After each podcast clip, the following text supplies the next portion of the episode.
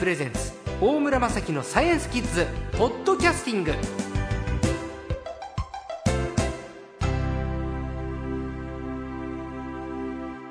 さあ今週の最高も科学ジャーナリストの寺門和夫さんです。よろしくお願いします、はいどうもこんにちは。早速行きましょう。市原市千葉県だね、えー、小学校5年生の健次郎くんから来てます。ロボットには人工知能が入っているそうですが人工知能とはどうやって作るんですか？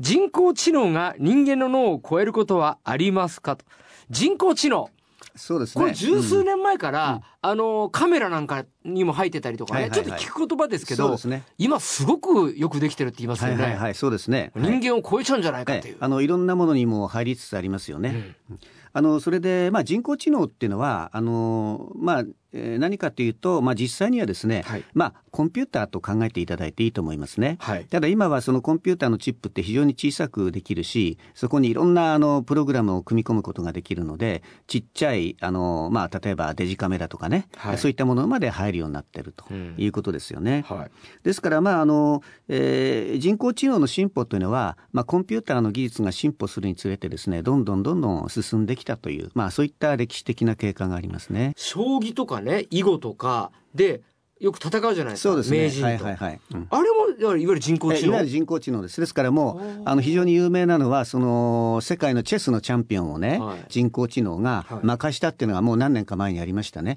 はい、あれは実はですから人工知能の研究の中では非常に画期的なことで、はい、まあ言ってみればそのチェスを指すっていうのはまあ将棋と同じですから、ものすごいその人間の脳のを使使うわけですね。やっぱりそのチャンピオンと言われている人はその中でもすごいやっぱり鋭い能力を持ってるんだけれども、はい、えなかなかそれまで機械は勝てなかったんだけどもついに人工知能がチェスのチャンピオンに勝ってしまった。ですからまあそこまで人工知能の技術が進歩したということでこれは非常に画期的な出来事でしたね。作ってるの人間じゃないですか。そうです。で人間が作ったのに機械がそれを上回るってことが実際あるわけですそうですね。ですからその、えー、言ってみればその人工知能の方にはどんなことをさせるかというと、はい、えー、過去のですねいろんなその対局のすべてのプロセスを全部入れて、はい、こういうふうな手を打った時にはこういう手の打ち方がある。それからこの手を打った時には、はい、えー、次に相手がこうなってそれでこう指すとこうしておいて何手先も、えー、あるいは何十手先ですね、はい、そこまでシミュレーションをしてそれ一瞬にやるわけですね。あの人工知能はね。計算の能力高いですから。そうしてえー、次の一手を考えるわけです。はい、ですから基本的にはそのいわゆる人間のチェスのチャンピオンとか将棋の名人がやってるのと基本的には同じようなことをですね、はい、当然のことのがさせるわけですね。はい、でその中で一瞬のうちに計算をさせてそして一番いいと思われる手を実はあの指していくわけです。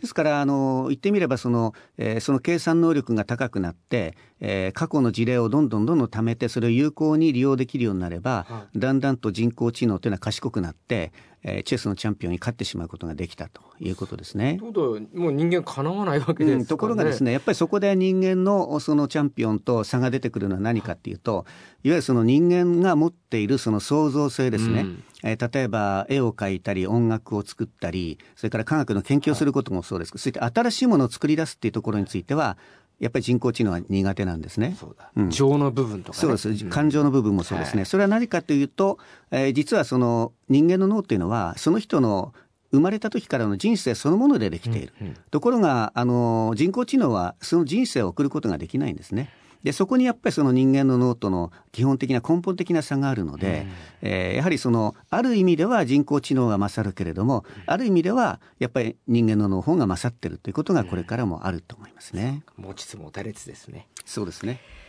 さあ、えー、茨城県水戸市の小学校5年生清和くんから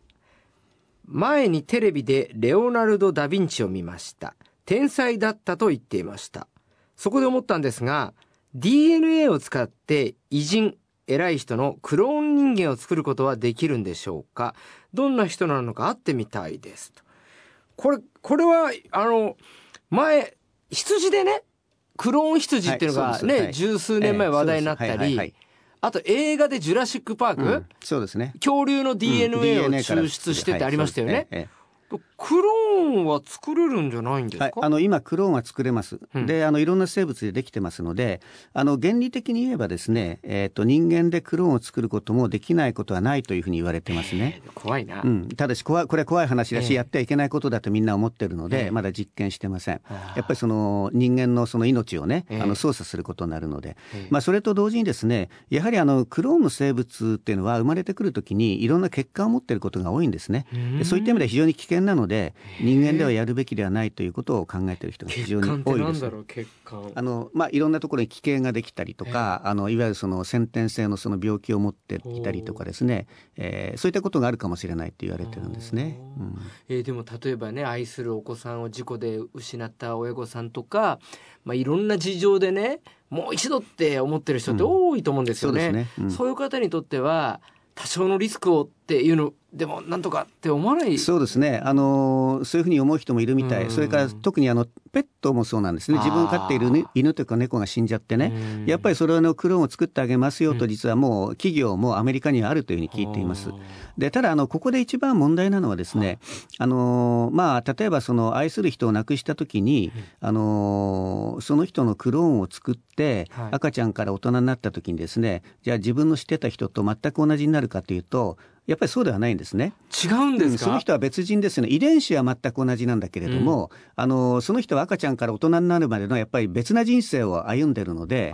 その人が知っている人とは姿形は似てるし、遺伝子も同じだけれども、えー、でもその個人としては実は別人なんですよね。うん、ですからそういった意味ではあのいわゆるその失った人を完全に復元するという意味でのクローンってこれはまあ原理的にはできないわけですね。あ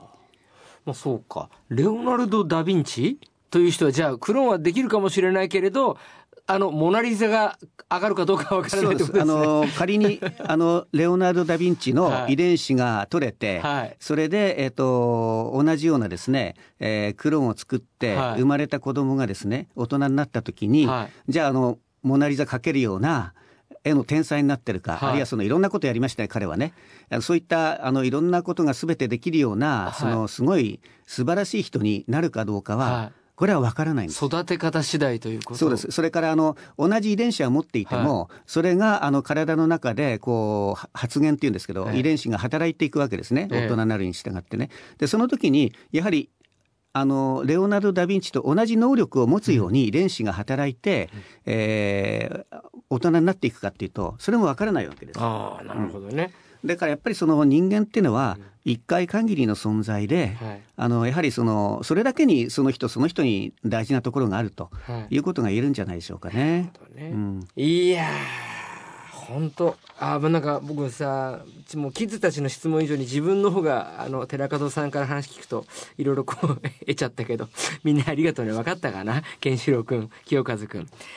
さあ、えー、あ、もう時間ですね。じゃまたあの質問来ましたら、寺門さんぜひ来てくださいね。はい、わかりました。今週の最高も科学ジャーナリストの寺門和夫さんでした。どうもありがとうございました。どうも失礼しました。